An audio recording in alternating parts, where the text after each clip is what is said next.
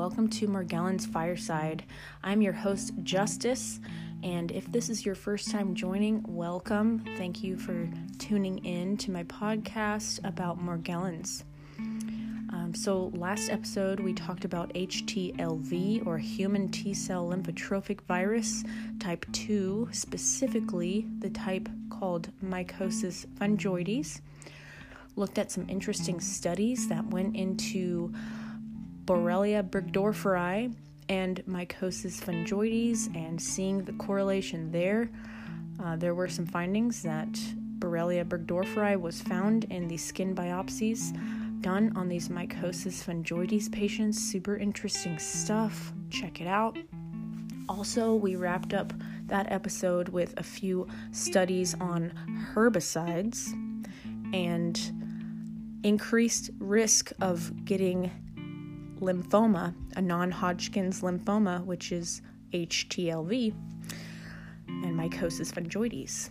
So, um, today we're going to talk more about herbicides.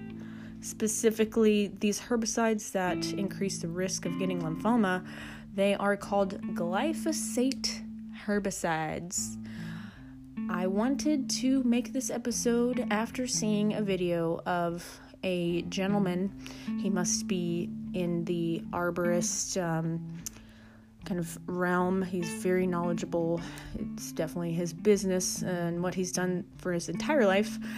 We're going to listen to him break down how glyphosate works and uh, talk about some theories that that brought up for me.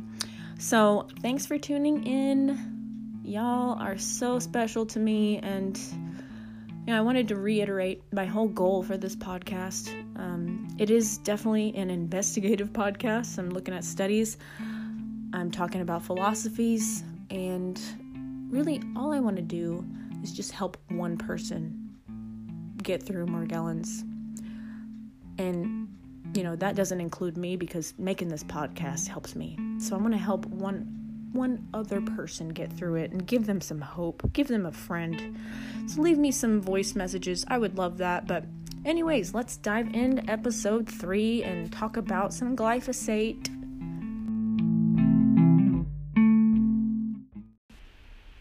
And, so let's just talk about some characteristics of this stuff because uh, I, I think it'll help us kind of understand how it affects the plant and how it affects microbes. Okay? Glyphosate has two patents. Okay? The first one is it is a chelator, which means because glyphosate is phosphate based and there are three negative valences to it, it likes to grab onto positive things. That's just its chemical reaction. Okay? What it likes to grab onto is positive compounds. Well, positive compounds happen to play an important role in the plant. The other thing that it's patented as is a very potent antibiotic. There we go. I got too many too many letters in the wrong place. Okay? Which means that it kills microorganisms, okay? So, what they initially used glyphosate for was to demineralize pipes that got filled up with hard water, okay? Because your calcium, magnesium, salts tend to fill in your pipes in time and close off the water flow. And they used glyphosate as a method of pulling those minerals away from the pipe and opening up the pipes again. Very effective at doing this, okay? So how it works in a plant. Okay, I have. Y'all, this part blew my mind. Uh, we're talking about glyphosate, and um, this gentleman found this video on YouTube. He's he's in a conference room. He's got a whiteboard, and he's telling his uh, colleagues or this audience about how glyphosate works. Uh, the title is 12 Glyphosate How It Works. It's from uh, March of 2018, and uh, it's from Biominerals Technologies. So this, this gentleman must work for that company. But now he's going to go into how it kills herbs, plants, how this herbicide actually does its killing. So, what does he say? I have a plant sitting in here. Let's draw this wonderful plant sitting out here. Okay? And glyphosate is works on the plant's secondary metabolism, metabolism systems, metabolic systems. What it means is the first thing it does, it goes into the plant and it starts pulling minerals away from the plant's enzymes so that it shuts down functions. Okay, that's what it's doing. No different in a pipe than in a plant. It's going to grab magnesium, manganese, copper, zinc. Glyphosate has a tremendous attraction for manganese. Okay, now manganese is important for a lot of things. So as it shuts, pulls these minerals away from the enzymes, the plant begins to shut down. And so it, st- it starts, it begins to destruct the plant's operating and immune systems. Now, glyphosate by itself cannot kill a plant. You put a plant in sterile soil, glyphosate can stunt it, but it can't kill it. That's interesting. Okay, so glyphosate can't kill a plant. So, how does it actually kill a plant? Uh, he said that it's pulling minerals from the plant's structure, inhibiting its uh, metabolic systems, immune system. Seems pretty terrible. But apparently that's not enough. There are two actions required when you use glyphosate to kill a plant. The first one is if you have to shut it down, shut down its defense systems. The second thing is glyphosate is systemic. We talked about this at lunch, which means that it goes throughout the plant and then part of it is pushed out the root systems. Plants put out between 25 to 45% of the sugars they make out the root systems to feed biology. Okay? When the glyphosate goes out the root system, it begins to kill beneficial microbes.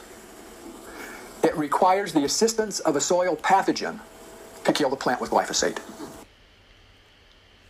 Glyphosate kills beneficial microbes and then allows bad pathogens to take over to finish the job. That's what I'm interpreting here. That's terrifying. And this is being used on our food system. Most of the foods, um, at least here in the US, uh, crops, the non organic ones, they're using Roundup. Um, and we're ingesting it. I'll go into that a little bit later, but that, that I heard that line. Find it to be very terrifying, and just the fact that he's talking about this plant and he's saying that glyphosate shuts down the plant's immune system. Didn't really think about plants having an immune system, but oh my god, poor plants. Particularly Fusarium, Pythium, Rhizoc. Okay, those fungal type pathogens are the secondary mechanism that assists glyphosate in killing a plant. That's why you don't see it instantly die. That's why it takes time to get the pathogen assistance to do this. The pathogen, if the plant is healthy, the, pla- the pathogen doesn't have a mechanism to come in and take the plant out. It has some defenses. And so, how glyphosate works is it shuts down the defenses, the pathogen can come in, attack the root system, and we can kill a plant this way. It's very effective. Works very well. Okay, okay, so how glyphosate works? It shuts down, takes away the plant's defense systems, the armor, the immune system that typically will fight off these parasitic funguses. He listed a couple of funguses that are parasitic to plants, but they're able to fight it off. But when you shut down their immune system, these uh, funguses, the parasitic funguses, will, he said, like, finish the job. They're hitmen, y'all. So, uh, fungus. Interesting, right? We're enabling parasitic funguses to thrive and multiply by applying glyphosate, is what I'm hearing. Hmm. Wonder how they kind of deal with that. Like I said in the the last episode, herbicides. How do you deal with the runoff? Where does this stuff go? Um, it goes into the soil. Uh, is there a way to remove it after you've done the job of killing these invasive plants or um, whatever plants you're wanting to kill with this herbicide? Just thoughts I have. Let's finish this up. Well, here's the problem. In the soil, I have two groups of bacteria. I have good guys and I have bad guys. Okay? We come back to this. It only takes one tenth of one part per million to start taking out my beneficial microbes. It's not very much. This is way less than the, the label rate. Okay? It takes four. Hold on. He just said it takes one tenth part per million of glyphosate to to do this. Way less than the label rate. I'm assuming the label on the herbicide. Whoa. This guy knows a lot about glyphosate. And the fact that he mentioned that kind of makes me trust him. Calling out that the label just has way too much. Hmm. A thousand times that to start killing your pathogens. So it's a very selective antibiotic. It is actually a pathogen promoter because it doesn't kill pathogens at your label rate. It, he just called it a pathogen promoter, y'all why why haven't I heard about this? So Roundup and other glyphosate fun, um, herbicides shut down immune systems, allow parasitic funguses and pathogens to thrive, aka makes pathogens thrive and kill everything. what? It stimulates them. That's why it works. This work, this research was done by Dr. Don Huber. It's happened over and over and over again. They've repeated this thing dozens and dozens of times. Purdue University, an amazing, amazing plant pathologist. They did this research where you could take a plant, put it in sterile soil, and squirt it with glyphosate. And yes, it stunted the plant, but they wouldn't die. When you put them in soil with regular microorganisms and you sprayed it with glyphosate, then in time the plant would die. But if you took a fungicide after you sprayed the plant with glyphosate and put a fungicide in there, the plant stopped dying. Fungicides for the win, y'all. Get those dandruff shampoos. Get the Keto Azale. That's in um, Nizoral, I think you call it, shampoo. I use that shampoo all over my body, and it honestly it helps me. I also use like Head and Shoulders. That's another type of fungicide or um, antifungal, as we call them um, on labels for humans. Interesting. Anyone using uh, antifungal products? Do they help you? Anyone's nails going crazy? Do you think you got nail fungus? Cause I do. I know I got got nail fungus. Um, it's hard to get rid of it. I'm using all these different fungal nail products every now and then nails will go crazy and then unfortunately I'm itching and then I I'm guessing I'm kind of spreading this fungus around my body. Anyways thoughts that I had but another just reason that seems like the herbicide situation could not be helping us here could be hindering us could be causing this sounds pretty opportunistic to me because then it killed the second mechanism that took the plant out. Now, glyphosate doesn't go away. The industry want to, will want to tell you that it's harmless, you can drink it, it goes away in your soil like magic, and it, it doesn't. I love this guy. he called him out again. The industry would love to tell you that it just goes away magically in your soil. What the heck? I mean, I'm sure they didn't use that terminology, but he's saying that the industry doesn't really care about telling you what to do after you've used it. I'm going to look that up myself, but I'm glad he pointed that out. You know, we talked about earlier, we have higher and higher levels of glyphosate residue in our plants because it stays in our soil. Now we use it and, and it's a very it's been very effective against taking out weeds. But the problem is is we're actually stimulating these bad groups in our soils. You'll have you'll have within days of applying glyphosate, you can have a 500% increase in fusarium in your soil. Y'all, I'm gonna look up Fusaria real quick. Fusaria, Fusarium. It's a fungus. Um, Fusarium is a large genus of filamentous fungi, part of a group often called as Hyphomycetes, widely distributed in soil associated with plants. Most species are harmless saprobes and are relatively abundant members of us, the general soil mycology, or sorry, soil microbial community. It's a community, y'all. Um, so some species produce mycotoxins in cereal crops that can affect human and animal health if they enter the food chain. Whoa. The main toxins produced by Fusarium species are fum- and trichothecenes. I'm sorry, y'all. I cannot pronounce it, but it's trichothecenes. Despite most species apparently being harmless, some existing on the skin as commensal members of the skin flora, some Fusarium species and subspecific groups are among the most important fungal pathogens of plants and animals. Very interesting. Um, the name of Fusarium comes from Latin fusus, meaning spindle y'all I gotta say these freaking fibers the the blue and the red and the black and the white fibers they, they appear to be like in a spindle but anyways I could be drawing conclusions that really don't make sense but I'm just trying to figure this out um, let me just go to pathogen section here I'm reading this from Wikipedia but you know, I've come to trust them with all the references they put in. So take it with a grain of salt, look it up yourself, but wanted to just kind of assert this. All right, in humans.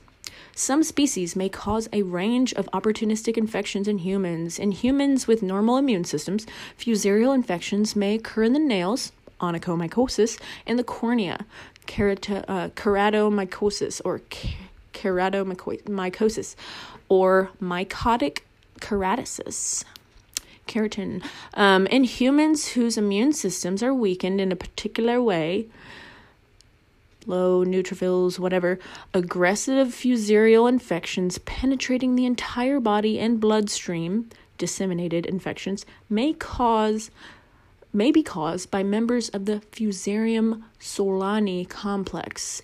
They go to list a couple more Fusarium oxysporum, Fusarium verticillioides, Fusarium uh, proliferatum, whoa, proliferatum, proliferating, and rarely other fusarial species. Use as human food. okay. Uh, Fusarium venet, venatum is produced industrially for use as human food by Marlow Foods and is marketed under the name Quorn. Sounds like corn, but it's Q U O R N in Europe and North America. Some consumers of fusarium products have shown food allergies similar in nature to peanut and other food allergies. People with known sensitivity to molds should exercise caution when consuming such products. There's another section on uh, biological warfare, but I'm not going to go down that route with this podcast. Maybe another one, but I'm sure if you're a Morgie, heard about Morgellons, done some research, you've seen people estimating that it might be bi- biological warfare. um, wow. Very interesting, right? I don't think there's anything else that really stands out to me here, but uh, yeah, just wanted to kind of uh, clear that up, and we'll just let him finish. Now, what kind of problems does fusarium cause? All kinds of vomitoxin in your brain, Okay? And when you get vomitoxins too high, you can't sell your grain. Those are two species of fusarium. Maybe I don't want to stimulate these guys. Okay. He said vomitoxins? Vomitoxins? I've never heard of that. I've heard mycotoxins. Um, vomitoxin. He says that fusarium produces this. Vomitoxin, known as D. Oh, I'm not going to try to pronounce that. The acronym is DON. So, vomitoxin, also known as DON, is a type B trichothecene an epoxy sesquiterpenoid. this mycotoxin, so it is a type of mycotoxin, um, which is what molds and funguses produce that ultimately gives us some, some issues, right? So this mycotoxin occurs predominantly in grains such as wheat, barley, oats, rye, corn, and less often in rice, sorghum, and another one I can't pronounce. Um, lists two different types of of um, fusarium yada yada, both of which are important plant pathogens which cause fusarium head blight in wheat um, another one, another issue in corn, ear blight, head and ear blight in plants. Hmm, didn't know they had ears. Well, I guess corn has ears. okay. Um, the incidence of fusarium head blight is strongly associated with the moisture at the time, rainfall, yada yada. Whoa. So had to clear that up because I wasn't really sure what it was, but mechanism of action, I just saw something that made me want to read this. So, vomitoxin belongs to a class of mycotoxins. We already talked about that. Exposure to vomitoxin causes the brain to decrease its uptake of the amino acid tryptophan and, in turn, its synthesis of serotonin. Reduced levels of serotonin are believed to be responsible for the an- anorexic effects of DON, D-O-N, and other trichothecenes. Irritation of the gastrointestinal tract may also play a role in reducing food intake and may also partially explain the high incidence of paraesophageal stomach ulcers observed in sows during food refusal. So I guess like sows, is that like a cow? They're refusing food. Um, in humans, DON is extensively glucuronitated, gluc, anyways, and excreted via urine. Wow. Uh, interesting mentions with tryptophan and serotonin. Huh. I'm gonna just kind of draw some like correlations without causation or whatever. Uh, sue me, but I mean, if these are on crops and we're eating these like cereals and corn and whatnot, like, are we getting depressed? Do we not have tryptophan? Do we not have our serotonin? They say depression just happens. Some people get depressed for no reason. I don't accept that, actually. I think there's always a cause of something. People just haven't figured it out. But that's wild. Um, let's see what he says. Okay? You have all of these fungal pathogens that stimulate off of this compound because what we did is we removed the good guys that kept them in check. That's the whole problem here is is nature has no voids. Okay? There's always something in space. So if I this is my environment. Let's just say this is my soil, my gut. They're all the same. I want to maintain a huge I want to maintain a huge population of good guys and a very, very, very small population of bad guys. Okay? And this is the way nature does it. Okay? Now, bad guys actually have a role in nature. They take out sick plants. That's how nature does this. That's their role, is to remove sick plants, because one, sick plants will never provide the basis of nutrition for higher life forms. So what do we grow plants for? Something's usually going to eat them. If the plant is deficient, the higher life forms don't have the nutrition. They're not going to survive. Okay, they're not going to maintain health. The next one is, is it refines the gene pool. Okay, and so nature doesn't. Whoa, can we stop right there? He said it refines the gene pool.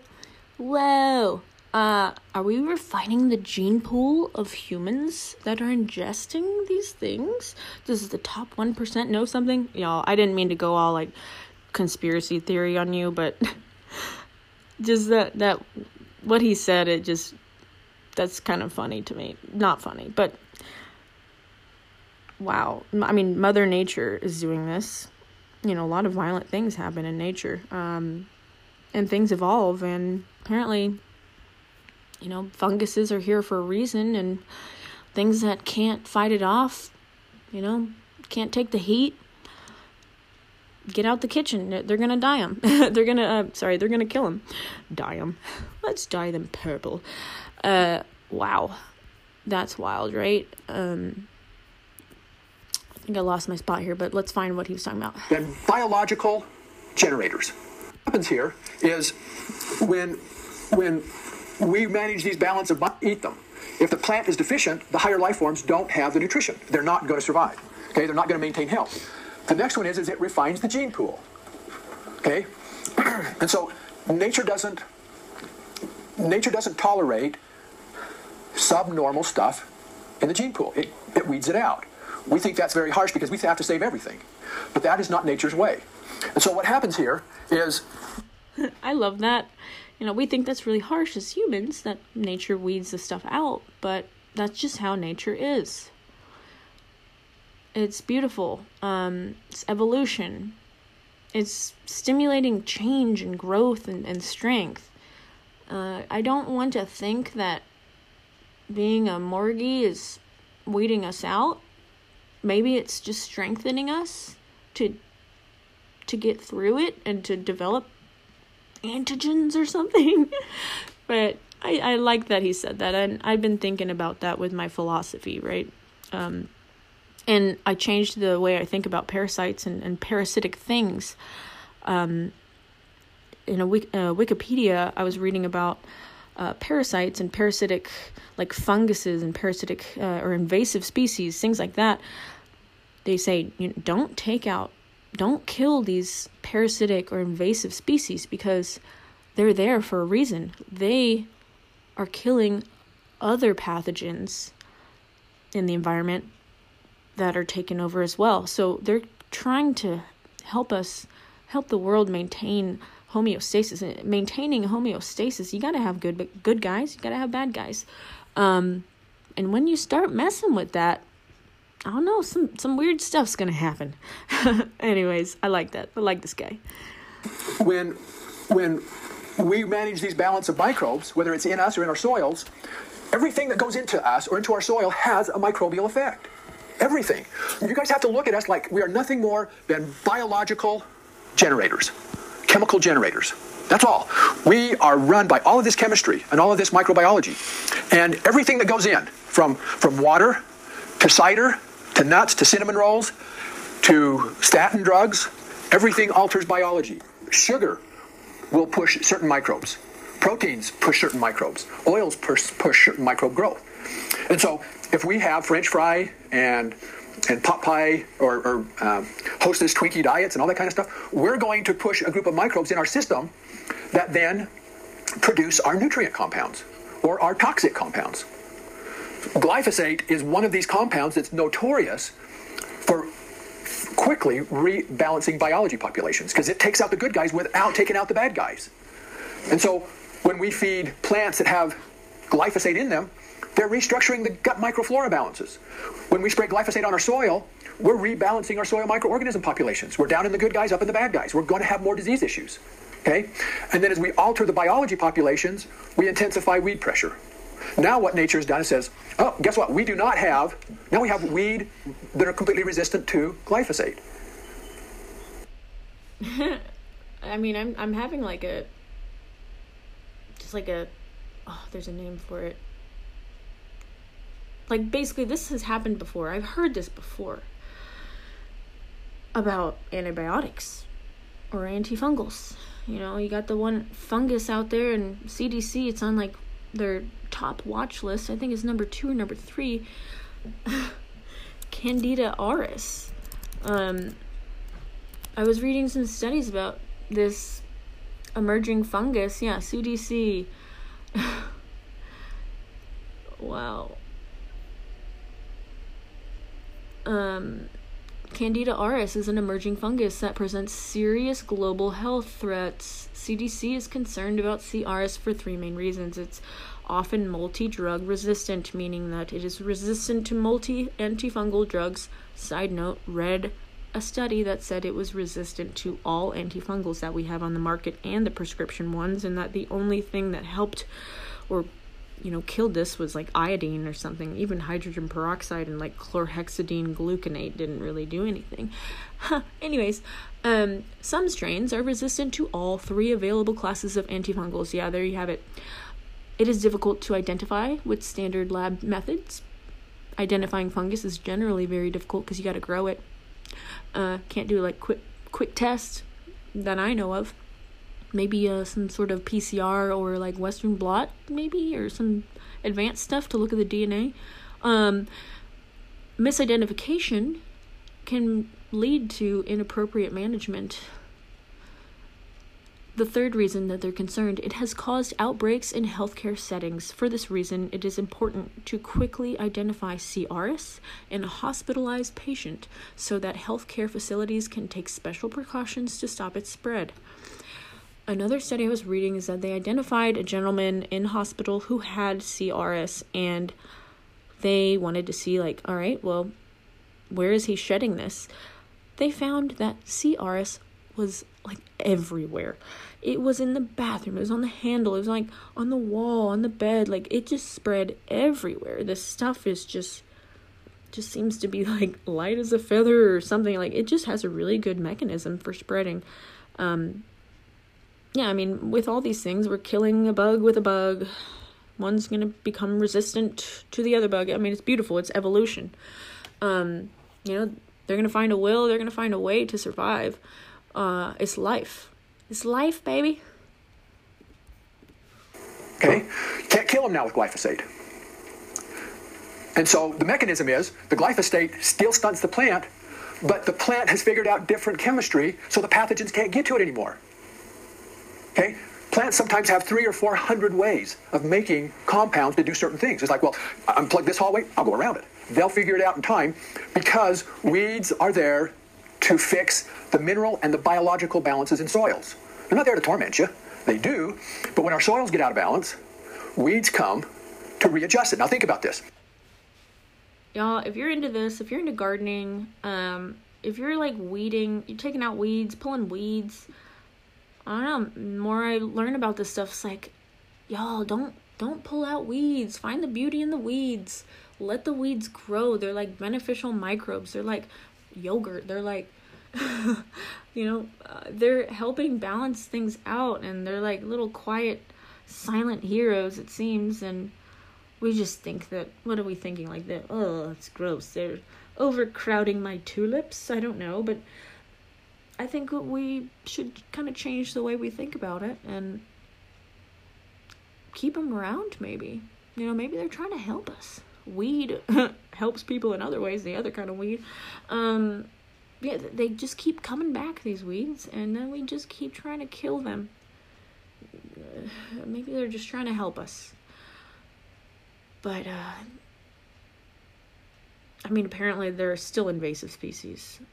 And then we humans are creating compounds to, to kill them because they're killing our gardens and our food and like why can't we make weeds that like in a, they're like a salad you know? You got an arugula salad. Oh this is a a weed salad. It it has lots of um it'll allow you to boost your immune system. These weeds are very hardy. Some weeds will put down very shallow roots and what they're doing is they're picking up phosphate because phosphate does not go deep into your soil it's very reactive right abe won't go down deep. It immobilizes, stays on top. And so you have all of your broad-based weeds are picking up those minerals near the top. They'll bring them in, resolubilize them, and put them in a plant available form. Your deep taproots are picking up your heavier minerals. So you got your, your trace minerals and your calcium. Minerals are like BBs and feathers. The light ones float and the heavy ones go down. So you have all these minerals that stratify into different zones in your soils. How weeds do this is they send a gigantic root down there, tap into those heavier ones, they pull them up in their bodies, put them in the plant. When they die, they redistribute minerals from way down here to way up here. Oh man, they're amazing. Why don't we talk about that? Um, another topic I want to talk about in a separate podcast is the um, soil. Um, it's called like the soil microbiota or something. I was listening to a podcast about a woman who, I mean, she studied soil her whole life, and uh, she she talked about springtails or collembola, which I've heard about with some people, and they think that they're involved with Morgellons and she goes on to say that like you know the soil is like a whole ecosystem and and how honestly our soil here in the US at least is is not very great soil. We don't have this whole thriving community we're killing off a lot of things and we're changing things. Um, when things change, you're gonna have mm, this way I think about it. You're gonna have living microbes, living living things starving, and they're gonna start looking elsewhere to get their you know their minerals, their their food. Where are they going? I don't know. Are they just dying? Or are they going to start changing, evolving? They're going to start needing different things, um, being more efficient. Who knows? But it's a whole nother topic that's really intriguing to me. And I'm, I don't know if it has anything to do with Morgellons. I sure was gardening a lot in the the yard around the time that I got this. Wasn't using gloves. Great. Um, and we had uh, termites treated on our deck, which then I was removing roots of a rosemary bush from right under that same deck. I don't know, a lot of a lot of things that happened, but anyone a gardener, leave a message. Um, anyone do a Tough Mudder or something, you know, all up in the dirt, all up in the soil. Go to a concert, you know, Anyone going to concerts, big concerts out in the park? Did it rain? Did you get dirty? Leave a comment. I would love to listen to it. Let's finally wrap this up. Now, this is a perfect system if you have a couple hundred million years to wait out the process. Nature will fix that soil. We're a little bit impatient because we're going farming next week, so we're going to go nuke everything. So what we do is we go force the readjustment of the biology. We don't care about the minerals, and we just go nuke the weed, and then we go in and plant behind it. Okay, that's one way of doing it. But what it does is it causes these imbalances that they just get worse, like pushing a snowball uphill. Eventually, you can't push it any farther. Nature's going to let it roll back over top of you. Okay, so we can go about things the wrong way just so long, because nature is always going to win. We will never outsmart nature with a synthetic product trying to fix a biological problem. We are not smart enough to do this. Oh, sorry. Next video just started playing, but thanks for listening to that. I listened to it last night or the night before. Um, you know, when I got off on that like glyphosate uh, herbicide kick about how in this one study, those who were highly exposed to glyphosate based herbicides had a 41% increased chance of getting non Hodgkin's lymphoma. Um, and then you're gonna, if you start researching this, you'll see uh, you know, bunch of lawsuits. A lot of lawyers' websites really are up there in the search results, but lawsuits. Um, there's one in San Francisco. I think a a couple or, anyways, it was two billion dollars that Monsanto, you know, had to pay for this lawsuit over their Roundup causing lymphoma. Another guy get, got a couple million dollars from it as well. Uh, I think it's called Dwayne something. His name. Um, it's happening. There are a ton, a ton, a ton of lawsuits against Roundup for this. I mean, I I'm not trying to be anti Roundup or pro or you know pro Roundup, but like they're in the glyphosate herbicide industry and they're having to deal with these uh, side effects of it. I'm sure there are many positive things about glyphosate. I don't know. I haven't looked that up.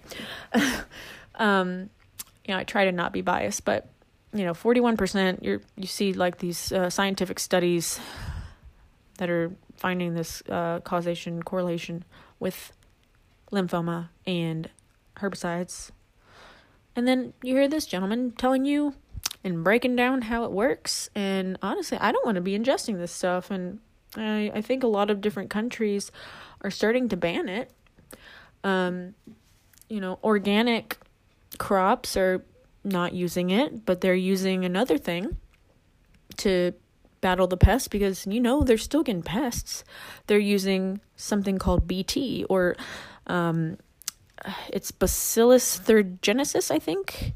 Uh, BT crops. Yes, it's called y'all. It's a freaking caterpillar or like a worm. Um,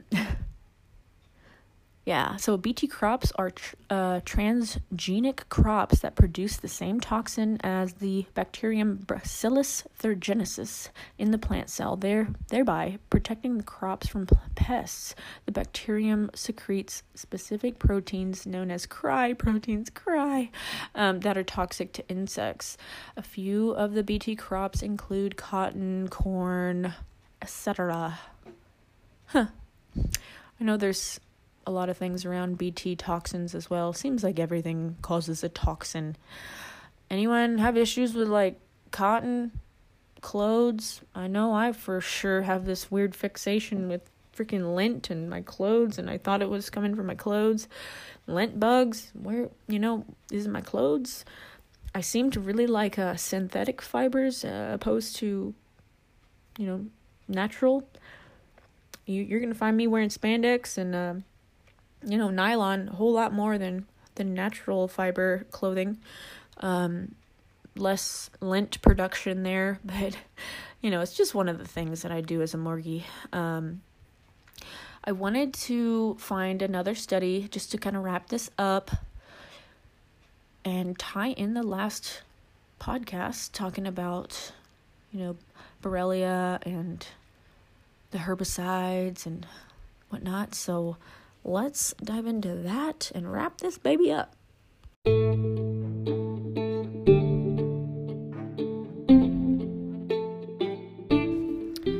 wanted to tell you guys about a conversation I had with my friend who he's Japanese, grew up in Japan.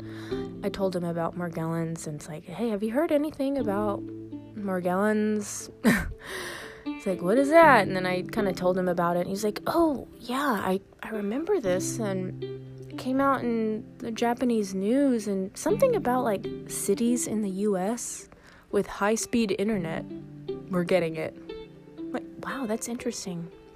I, I have been wanting to look into different countries and different articles in different languages and see what they're saying about this because, you know, I'm only consuming.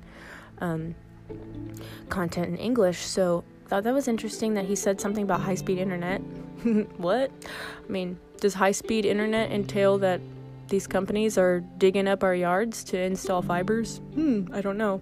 Another conversation I had with him, he was like, hmm, yada yada yada. So I briefly chatted with my friend who's who has a PhD in bioengineering, and his first suspicion was that you might have had excessive spo- exposure to organic solvent that is a stimulant to skin. Based on what you described, sounds like you had you you had to use pesticides, detergent, etc., right? That also explains your move to your parents' house changed your symptoms quite a bit. You know, this was, I talked to him back in April about this, and like, I didn't really think anything of the comment of his PhD bioengineering friend saying organic solvent that is a stimulant to skin. I don't know if glyphosate is a stimulant to skin or if it's an organic solvent, but solvent makes me think, you know, it breaks down things and I'll have to do some research if uh, like Roundup is an organic solvent. But crazy, right? Um, just thoughts. I'll probably look into more of these later and let you guys know if I have any findings on that.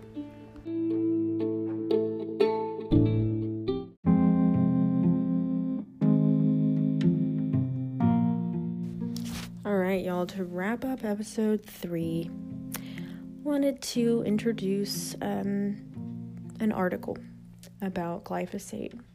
And I prefer to find scientific journal articles. This one I found is, I can't find it, but I, I think it's out there. I think it's in J- Japanese though. Um, so I'll get my Japanese friend to kind of translate for me, and yeah, maybe I'll have an interview with him. But I, uh, I've been thinking about the herbicide situation, the glyphosate based herbicides, and of all things, the barber, barberry bushes. You know, since I brought up the whole HTLV and um, Bartonella conversation per that article I found. I'm like, man, you know, are we killing off these like invasive plants that harbor ticks, such as barberry bushes? You hear a lot about Japanese Japanese barberry. It's a big family of, of barberry bushes. I guess it came from Japan. Kind of ironic that HTLV is most common in Japan. Hmm.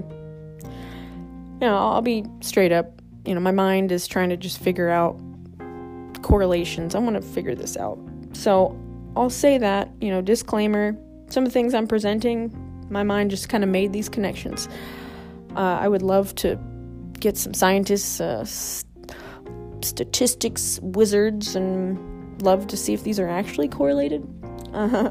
But y'all, I found a very interesting article. High, and this is from 2019. High levels of glyphosate detected in hair of Japan parliamentarians. In the parliament people of Japan, they found glyphosate, y'all, in their hair in their hair. Um, another symptom that I have as a Morgellon Morgie patient, my hair drives me crazy, you guys. I'm always like brushing my hair with a fine tooth comb. It's like all these fibers in my hair. Um, very particular about how I treat my hair these days. Uh, wear hats a lot, try to just keep it at bay. My hair seems alive, like it's moving or something. Oh, please don't think I'm crazy, you guys. Um, but I know other Morgies also have issues with their hair. Um, go check out more Morgellons with Crystal Clear. She has a couple episodes on hair. Uh, even a couple callers leaving messages about their hair and how just wild this thing is. Anyways, in this article, Wild, high levels of glyphosate detected in hair of Japan parliamentarians. I'm saying that wrong, but people in the government over in Japan. Let's kind of look into it.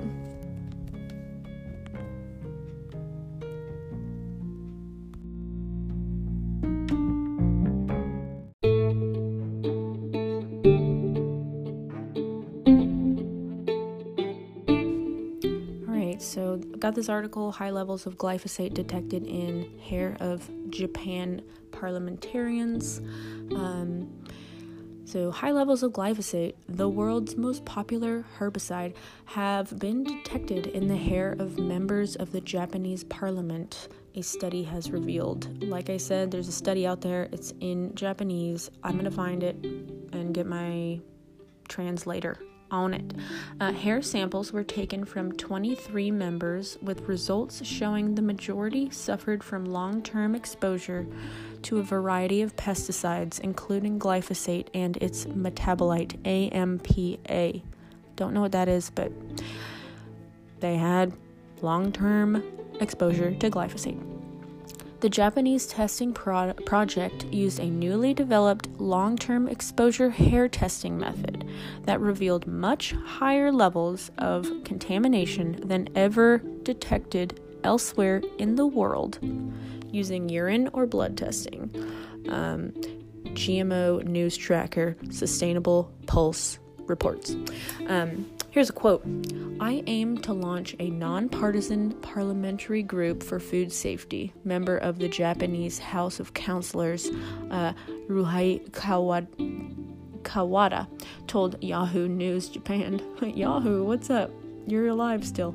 Um, he told that to Yahoo News Japan in regard to the project. Um, this project has increased calls for more environmentally friendly approaches to pesticides in the Asian country.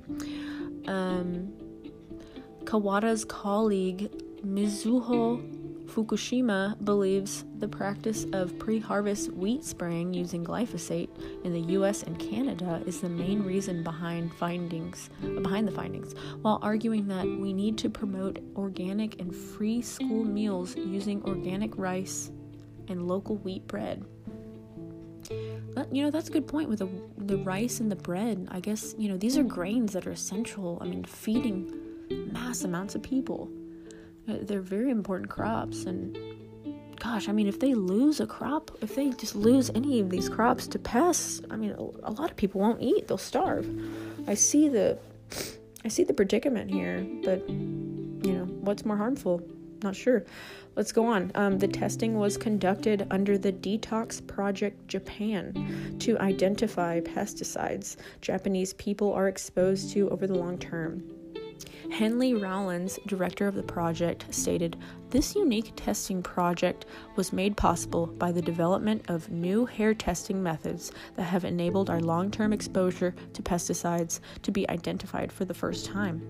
Urine and blood testing only gives us a very short term picture of exposure, whereas hair testing gives us the real and full picture of what we have been exposed to over the long term and thus what we need to avoid. Um, the pesticides detected included, be prepared for mispronunciations here.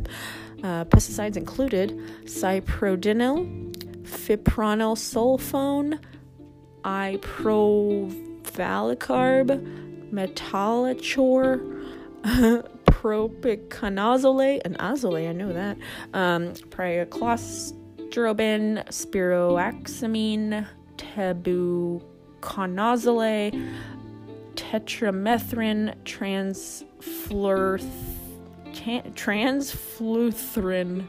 Who's naming these things, y'all? Um, trifloxystrobin. Sounds like a cool club. Let's go to trifloxystrobin. Um, maybe that's German. Strobin. And glyphosate including and then we got two more uh, AMPA and glufosinate. Glufosinate. That sounds like a relative of glyphosate. Um, so four of those pesticides were found in over 10% of the samples. Um, tebuconal azole, a fungicide, was found in 10%, about 10%. Um, transfluthrin, an insecticide, was found in 14.3%. Glyphosate, a herbicide, was 32%. 32% of um, these people they studied had glyphosate. And then AMPA, the main metabolite of glyphosate, was 53.6%. Whoa! Y'all, I need to research AMPA. Wow, 53%. What the hell? Interesting they didn't lump it together with glyphosate since it's the main metabolite of glyphosate. Hmm. Anyways, um, the results for glyphosate and AMPA included regular levels of over 33 and 166 parts per billion, respectively, with the highest results of 791 parts per billion for glyphosate and 1,205 parts per billion for AMPA. Rowlands added, considering that the average levels in urine for both glyphosate and AMPA were around 3 parts per billion, these levels in hair are highly concerning. The results have shocked Japan and are set to hopefully lead to changes in legislation surrounding long term exposure to pesticides in the country. This shows that with the correct level of awareness, anything is possible.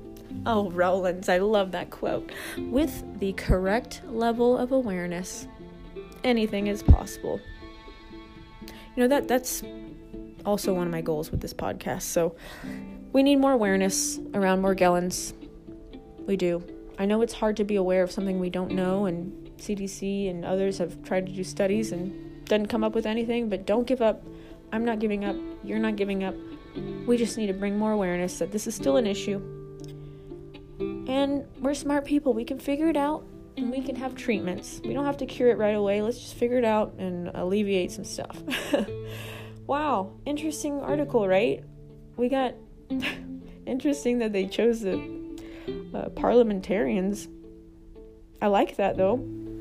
Thank you, government peoples, for participating in a study, not hiding anything. That's pretty cool. Up next, I mean, let's get some hair from uh, the U.S. government. Let's let's get hair from from the president. What's up, Biden? Can I have some of your your lovely silver hair, and can we see if you got glyphosate in it? you know, I'll donate my hair, but you know, hopefully before I lose it all. Anyways, thank you so much for tuning in to episode three. You know, in future episodes, might you know just talk about some other things besides glyphosate. It's it's been top of mind recently. Next week, I'm going to MD Anderson uh, to some of the world's renowned specialists in HTLV and um, you know lymphoma. So I I'm really hoping to share any information with you guys. But yeah, this I'm in I'm in investigation mode, detective mode. This is my health. The moment I stop thinking about this, the moment I give up, stop searching, that's a bad sign. You know, that's lost hope.